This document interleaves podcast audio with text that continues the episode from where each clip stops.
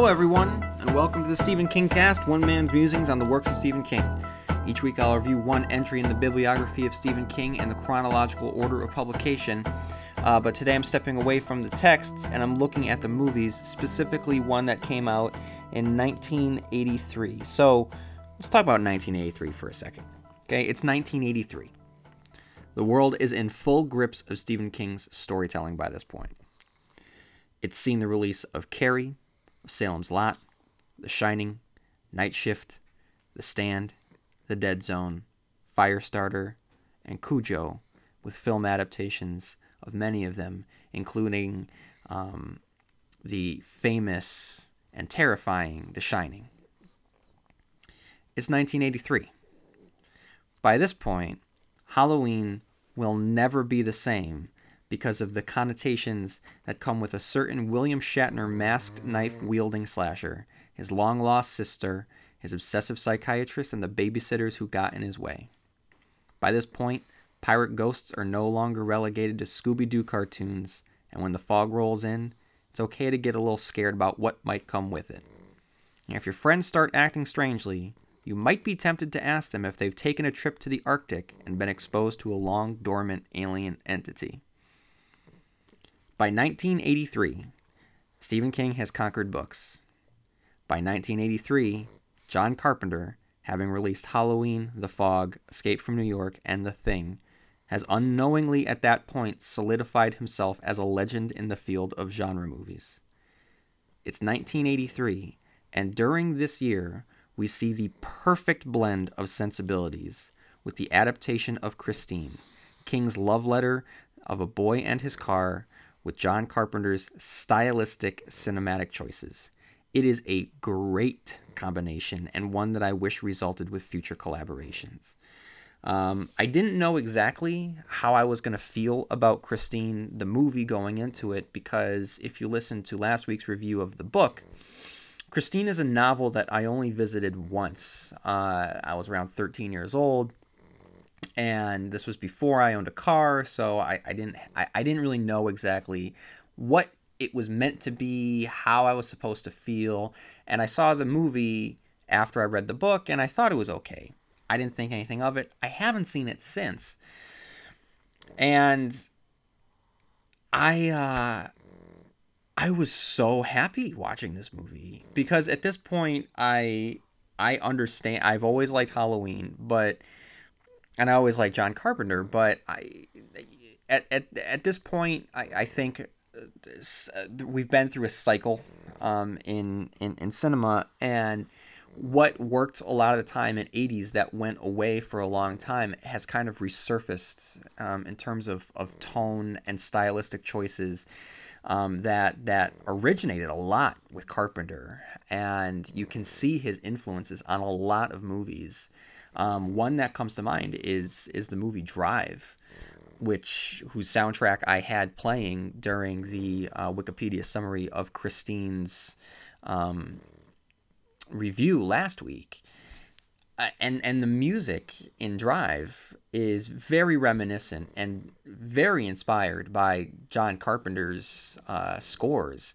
Um, in fact, there's just a, there's one scene in in that particular movie it's just a, a John Carpenter love letter in which the main character is wearing this creepy mask for no other reason than just to pay an homage to Halloween as he tries to run this guy down in, in a scene that's straight out of Christine.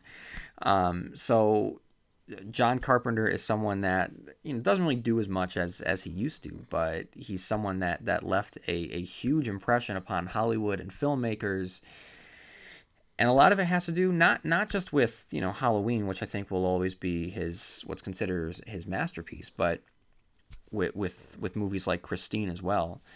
It's a beautifully shot movie. Uh, there's iconic images in there that I'm going to get to uh, in a little bit, and and the music, the music, the music is great. It's such a powerful piece of music, and that's one thing that I love about John Carpenter. You don't really get director slash writers slash producers who are also able to score their own music. When you when you marry those those abilities, you you create a fully realized vision of an artist that happens not that often. So when John Carpenter is able to do that, you're getting a real glimpse into the whole process.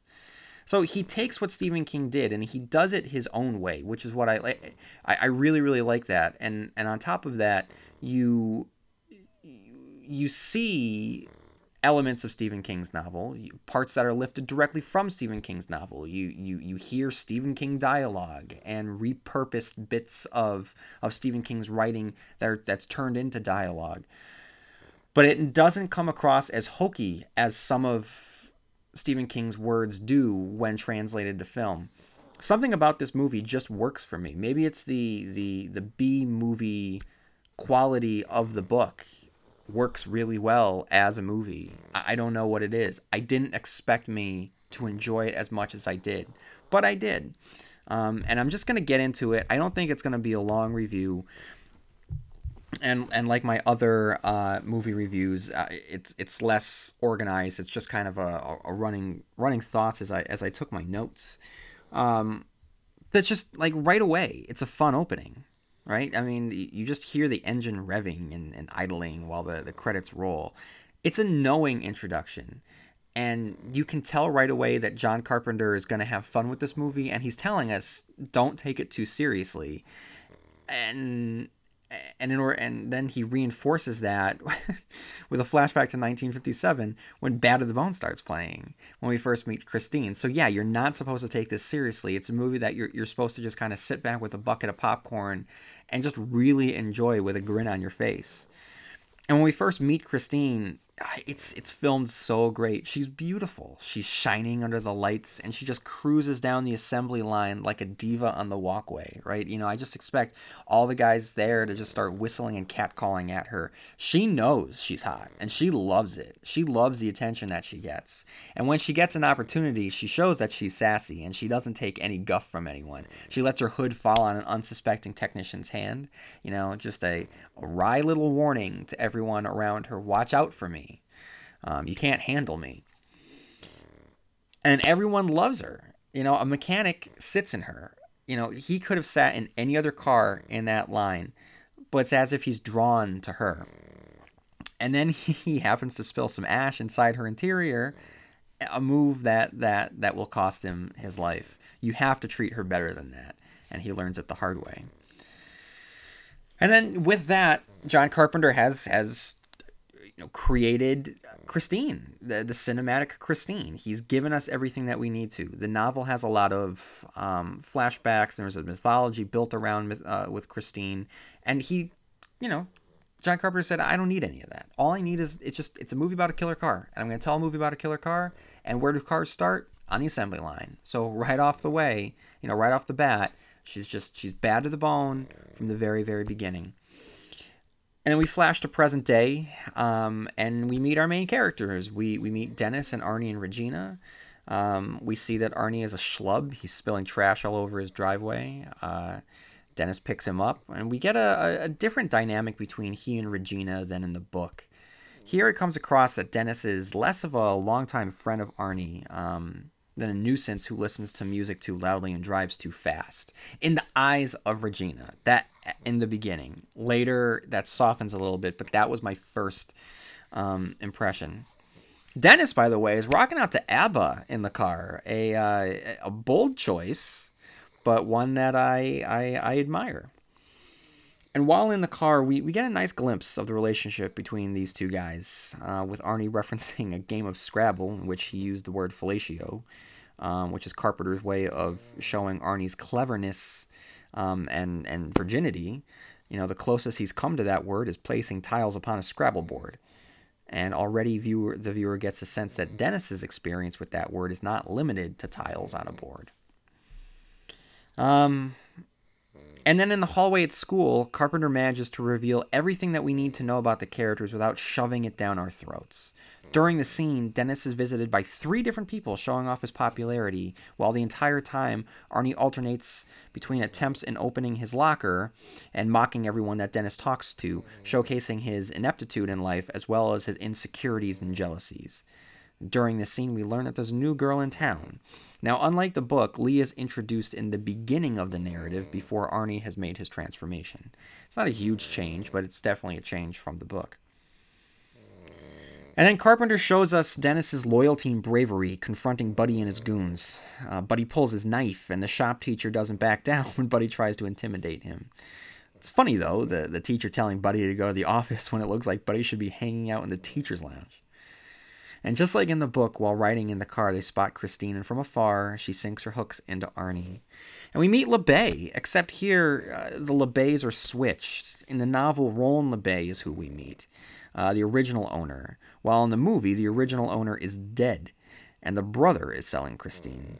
Right here, Carpenter is taking LeBay completely out of the equation and just puts all the focus on Christine herself. We're going to later learn that LeBay has not only died but killed himself and Christine of carbon monoxide poisoning.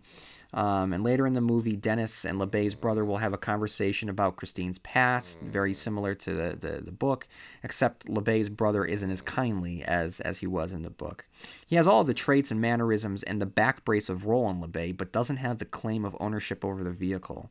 Carpenter has turned this character uh, from the book into another victim of the car and imbued his traits onto his brother, who functions in this movie as the strange prophetic harbinger of doom.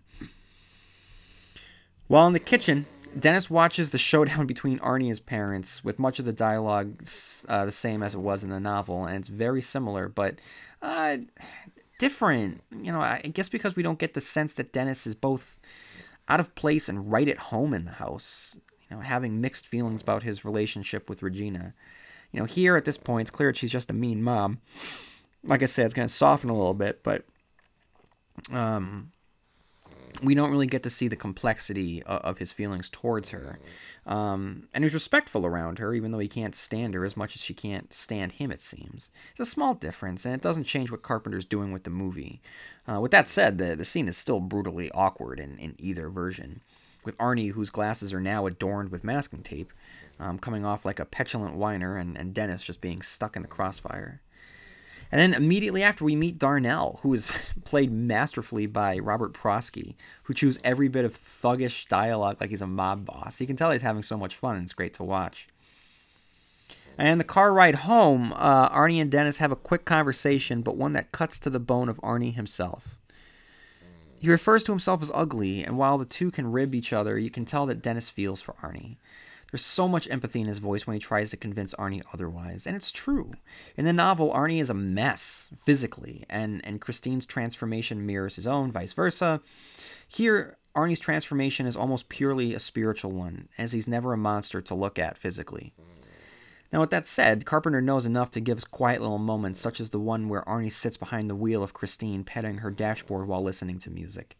It's scenes like this that say so much about the tone of the movie and its characters. We see Arnie's need for someone, in this case Christine, and how she's easily able to seduce him. It reveals the qualities about both the characters, the one who preys and the one preyed upon. And Dennis sneaks into Darnell's shop to take a look at Christine, where we get a sense of her personality. In a scene that Michael Bay would later emulate in his Transformers movie, Christine uses the radio to talk to those around her. In this case, she plays Smiley Lewis's I Hear You Knockin'. And Dennis, knowing it's strange for a car to turn itself on, then play a song specific to that particular moment, hightails it out of the garage. It's a great little moment. Um, and it, you know, in the book, when Dennis starts to get a, a bad feeling about Christine, it's um, he sits behind the wheel of Christine, and Christine gives him a vision, like she tries to seduce him. Here, it's she's saying, "Uh, uh nope, nope, you you're not touching me. You're coming, not coming close to me. You don't you don't have that right." Um, and then you know we start to see Arnie's transformation, which comes a lot faster than in the book, which is a necessity due to the fact that we're watching a, a movie that that needs to get from point A to point B pretty quickly.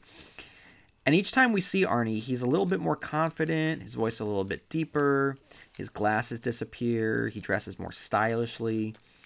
But I'm glad to see that Carpenter knows enough to uh, not forget that it's important to show us that he's still Arnie. He's still sarcastic and goofy. Sorry, I just popped a mini Reese's Pieces buttercup in my mouth. Um, in the presence of Christine, Dennis suffers his football injury. I don't recall in the book if King tied the two events together or suggested that they were connected. Here, Carpenter makes it clear that Christine is responsible, either because she somehow affected the events to cause his injury or by distracting Dennis enough to leave himself vulnerable. Then, when Lee tells Arnie that he cares more about Christine than Arnie, that, or I'm sorry, uh, Christine than, than, than, than, than her, it comes out of the blue. Uh, at this point in the movie, we just haven't seen that to be the case. But just like the book, Lee takes a bite out of the sandwich and begins to choke. Rather than involving a hitchhiker, uh, Carpenter forces Arnie outside of the car by having him uh, fix a windshield wiper. And she starts choking. Uh, you know, and it's a really creepy scene that, that I really, really like. Uh, while she's choking, it looks looks horrifying and it looks painful and then uh, the, the, the lights on the inside of the car just illuminate. Gives it this great otherworldliness. It's a, it's an incredible stylistic choice on Carpenter's part. Lee fumbles with the door while Arnie struggles to get in, and then Good Samaritan manages to save the day and not at the expense of Arnie's character at this point. You know, by not having him be able to get inside the car doesn't make him complicit in the attack, not in the way that it did in the book. Because by this time, you know, we know in the in the book that LeBay pretty much let his daughter die in the car by choking. So, you know, we don't think that Arnie really wants Lee to die, but there's the question of that in in the book at least. Um, however, we, we do see him get a little creepy uh, when he tries to put the moves on Lee back at her place. You know, he tries to convince her that the feelings after her near-death experience was simply a result of sexual frustration. That's that's pretty low. That that's pretty it's pretty sleazy. So we can definitely see that that he's he's he's losing his grip here. But spurned by Lee, Arnie returns to the arms of Christine, who uh, who takes him in immediately, playing "I Wonder Why" as soon as she uh, she turns on and then it's on. Uh, this is when the movie starts to really um, shift into the next gear, I suppose. Buddy and his goons get their moment with her, and uh, I, I, think this is where one instance where the, the, the, the, movie works a little bit better than the book because we get to see the, the physical destruction of the car. You know, it's brutal, and it makes her resurrection that much more awesome. Uh, it's at this moment where we start to say goodbye to Arnie, who loses it on Lee completely and then later lashes out at his parents. Now, until now, Arnie's mother has been the only parent with any lines. And at the dinner table, with the sheepish looks that the father gives to Regina, it's clear who's running the show. Carpenter handles it well without having to spend any time on it. Just an actor who isn't given many lines until that point, and making him shoot a few looks of approval at his wife tells all that we need to know about the two of them.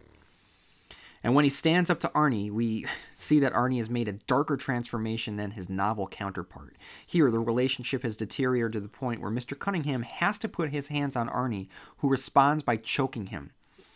In the look they share, it's clear that Arnie is willing to crush his windpipe if he needs to. And I don't think that it's a coincidence that the scene that's now lit with the knocked over lamp has the same illumination as Christine's interior when Lee was choking.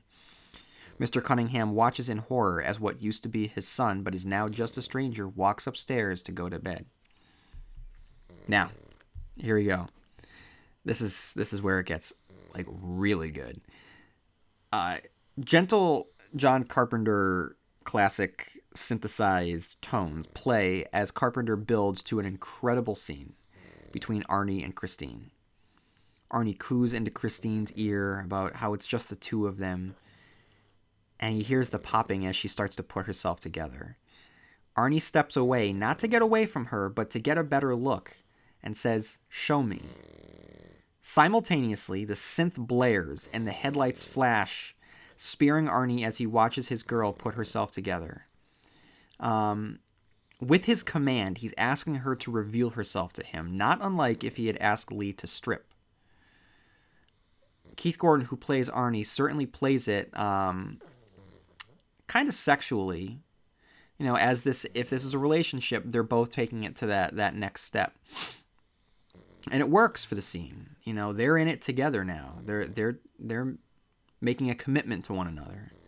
This is the moment that arnie has been waiting for. He was rebuffed by lee but now he has christine.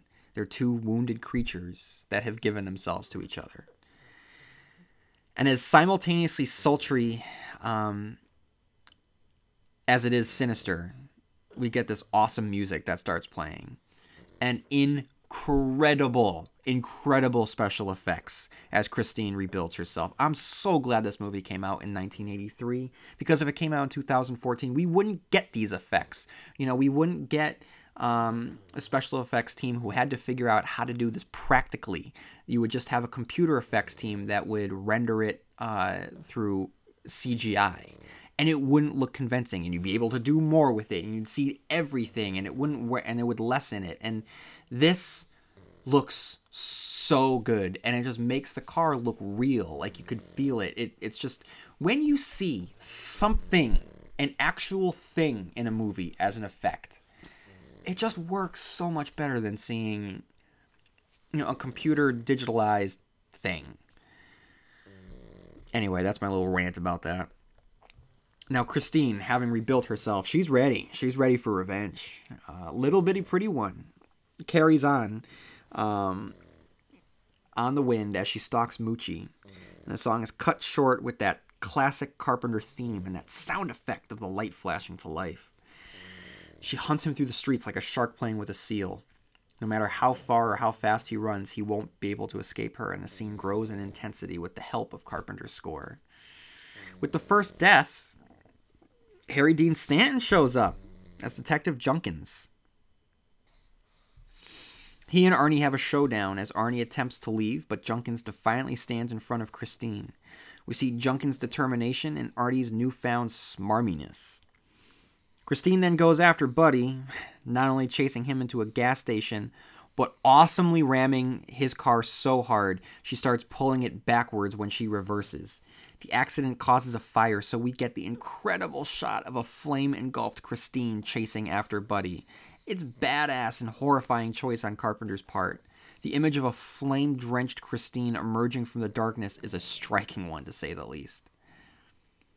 And then she gets Darnell by crushing him against the steering wheel. It's a much less showy death than the one he receives in the novel, but this slow, claustrophobic way isn't without its effectiveness. And when, you know, Dennis and Arnie reunite, we see how far Arnie has fallen. You know, he's cocky, he's smarmy, he's mean spirited, and while in the car, Dennis is frightened, and rightfully so.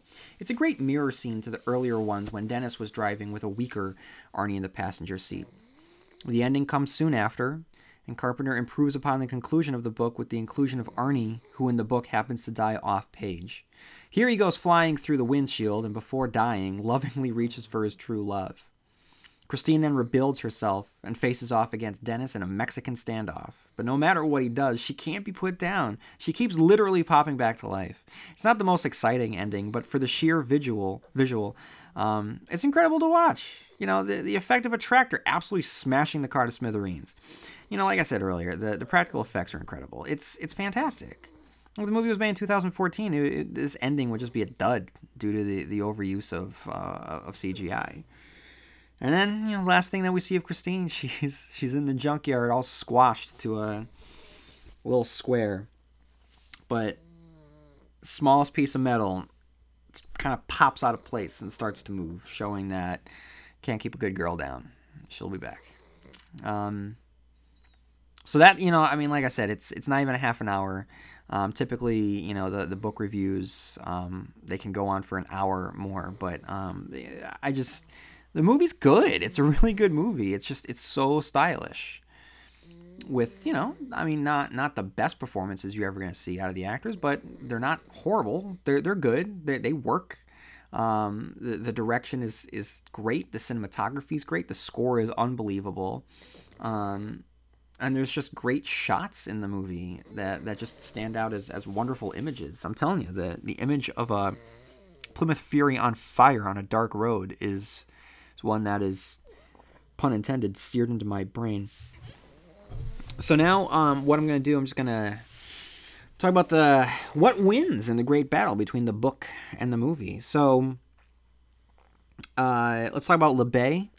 Here we have. Uh, you know the the brother LeBay, who has all the same qualities as Roland LeBay. Of course, Roland LeBay. excuse me. Um, Roland LeBay in the movie I'm sorry, rather in the in the book, um, is a major character and a major presence, and his life and his death um, are completely intertwined with Christine as they form a a um, awful symbiotic relationship with one another, completely unhealthy, and their spirits are, are intermingled. They're, they're just they're one and the same. Here, it's just that he was the previous owner. He died in her.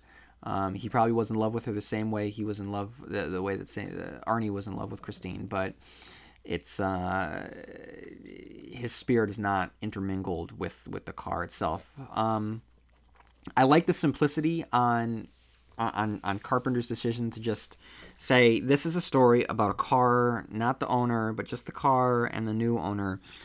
Um, but there's something to be said about what King is able to do with it. He makes it horrifying. Um, and the idea of of Arnie slowly getting possessed by Roland LeBay is um, it's creepy. It's creepy. So I'm, I'm gonna go I'm gonna go with the, the the book on this one. And Lee, I'm gonna go with the book as well. Um, I just think that she we have some more scenes to get into her head. She's less of a character in the movie. You know, not because she does or does not do anything. It's just that with the book, we're able to get into her head more. Um, with Arnie's parents, I'm going to go with the book. Again, we were able to see more in the book. Um, and then with Darnell, I'm going to go with the movie.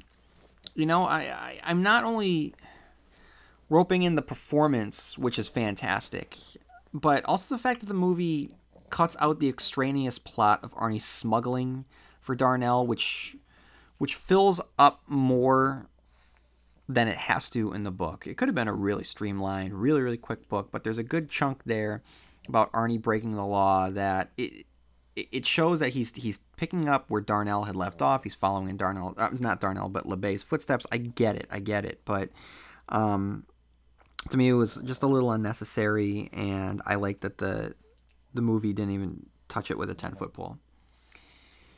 And then uh, let's see, Dennis, the book. You know, good good portrayal in the movie uh, of Dennis. I, I think he was fine, but in the in the book, I mean, he's I mean, for the the first part of the book and the you know the last part of the book, he's the he's the narrator. You know, he is a huge part of the narrative of the book. So I'm gonna go with Dennis and uh, of the book in the showdown between the, the book and the movie. Uh, we just we, we just get to see so much more of him and, and, and his his tics and his um, his fears and his character traits and you know just what Arnie means to him and the, and the complex feelings he has. Um, you know when he starts to to spend time with Lee, and it's just we see more. Which isn't to say that what's in the movie isn't good. It's fine. It's fine. It's just that compared with what is presented on the page, the page is just it's it's more it's it's a little bit richer. And also, you know, Arnie does a great job uh, in the in the movie, but in the book we get to see a much more striking transformation, you know, one that's physical as well as emotional and spiritual. And because we're again we're able to see more, I just I gotta I gotta go with the book. Now, what about the the main character herself, Christine? I'm going with the movie. Carpenter is able to give her so much personality, and it's so much harder to do in a movie than in a book with a physical object. In the book, we're able to get exposition from other characters about Christine's past without taking up much time. You know, and that can't work in a movie, so we have to find out about Christine through action, and it works wonders.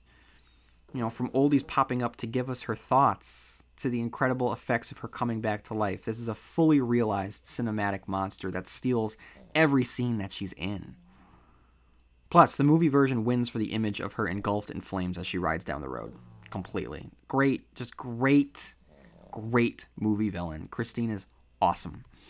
Um, I've been looking a lot of Stephen King art online, just a lot of fan art, and a lot of the art involves um, Stephen King's iconic villains. And Christine's in every one. I mean, when you have a compilation of Stephen King villains, you're, you're going to have always, always three, I've found. One is Jack Nicholson. Two is Pennywise the Dancing Clown, and three is Christine. And I, when I was first looking at at the, the fan art, I was questioning that a little bit. I'm like, really, she's the big three? You know, she rounds it out. You know, I mean, not you see Carrie, Carrie White drenched in blood a lot, but uh, I, I think that that's not necessarily fair because she's not one of oh, a true monster, as many of his, you know, I don't know why Randall Flagg isn't in as many of these fan art pictures. Probably because there wasn't an actor to play him. Regardless, I, I, I wondered about Christine being represented as much as she did, but now I get it. I completely get it. She's a great villain. She's a great movie monster. Um, and I wish that she was in more scenes. I wish that we, you know, we, we, we got to see more of her. But what we did see was great.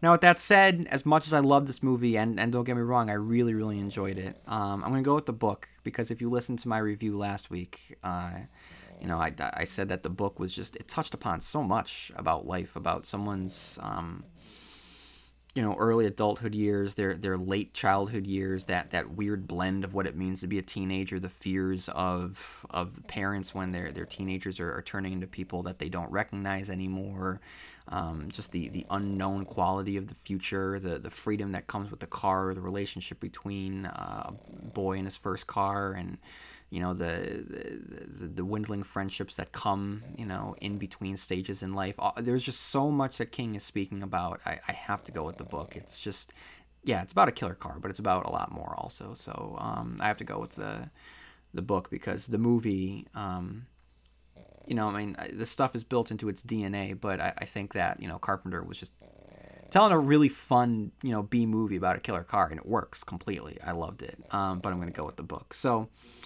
that's where we are in the in the in the book versus movie. The the the book wins this round. So uh, this was a pretty lean, mean uh, Stephen King cast. So I apologize everyone that that likes the longer ones. Don't worry, stick around uh, for next week as I dive into uh, Pet Sematary. the the book, and then uh, the week after I'll get into Pet Sematary the movie. So uh, in the meantime, if you have any uh, thoughts or questions or comments that you'd like to make on on this review or any review that's come before, or, or any uh, Stephen King book that you want to chime in on, anyone that that I've covered so far, or anyone that you want. Um, to throw your two cents in on before I get to. You know, next week I'll be talking about Pet Sematary. So if you want to, you know, write in and, and tell me your thoughts about Pet Sematary, feel free to do so. Or any thoughts that you have, you can just write to StephenKingcast at yahoo.com. Uh, you can, uh, you know, follow along at Twitter, Pinterest, Instagram, um, or on Facebook. And if you have any uh, any extra minutes during the week, I know that we all live busy lives, but you know, feel free to head on over to iTunes and uh, you know either um, give it a couple stars, uh, or or you can write a review. Either way, uh, you can do all of that, or you can do nothing and just listen um, and enjoy, and that is totally fine with me. So. Everyone have a fantastic week and stick around for next week as I return with Pet Sematary. And I will see you here next week, same King time, same King channel, Stephen King Cast.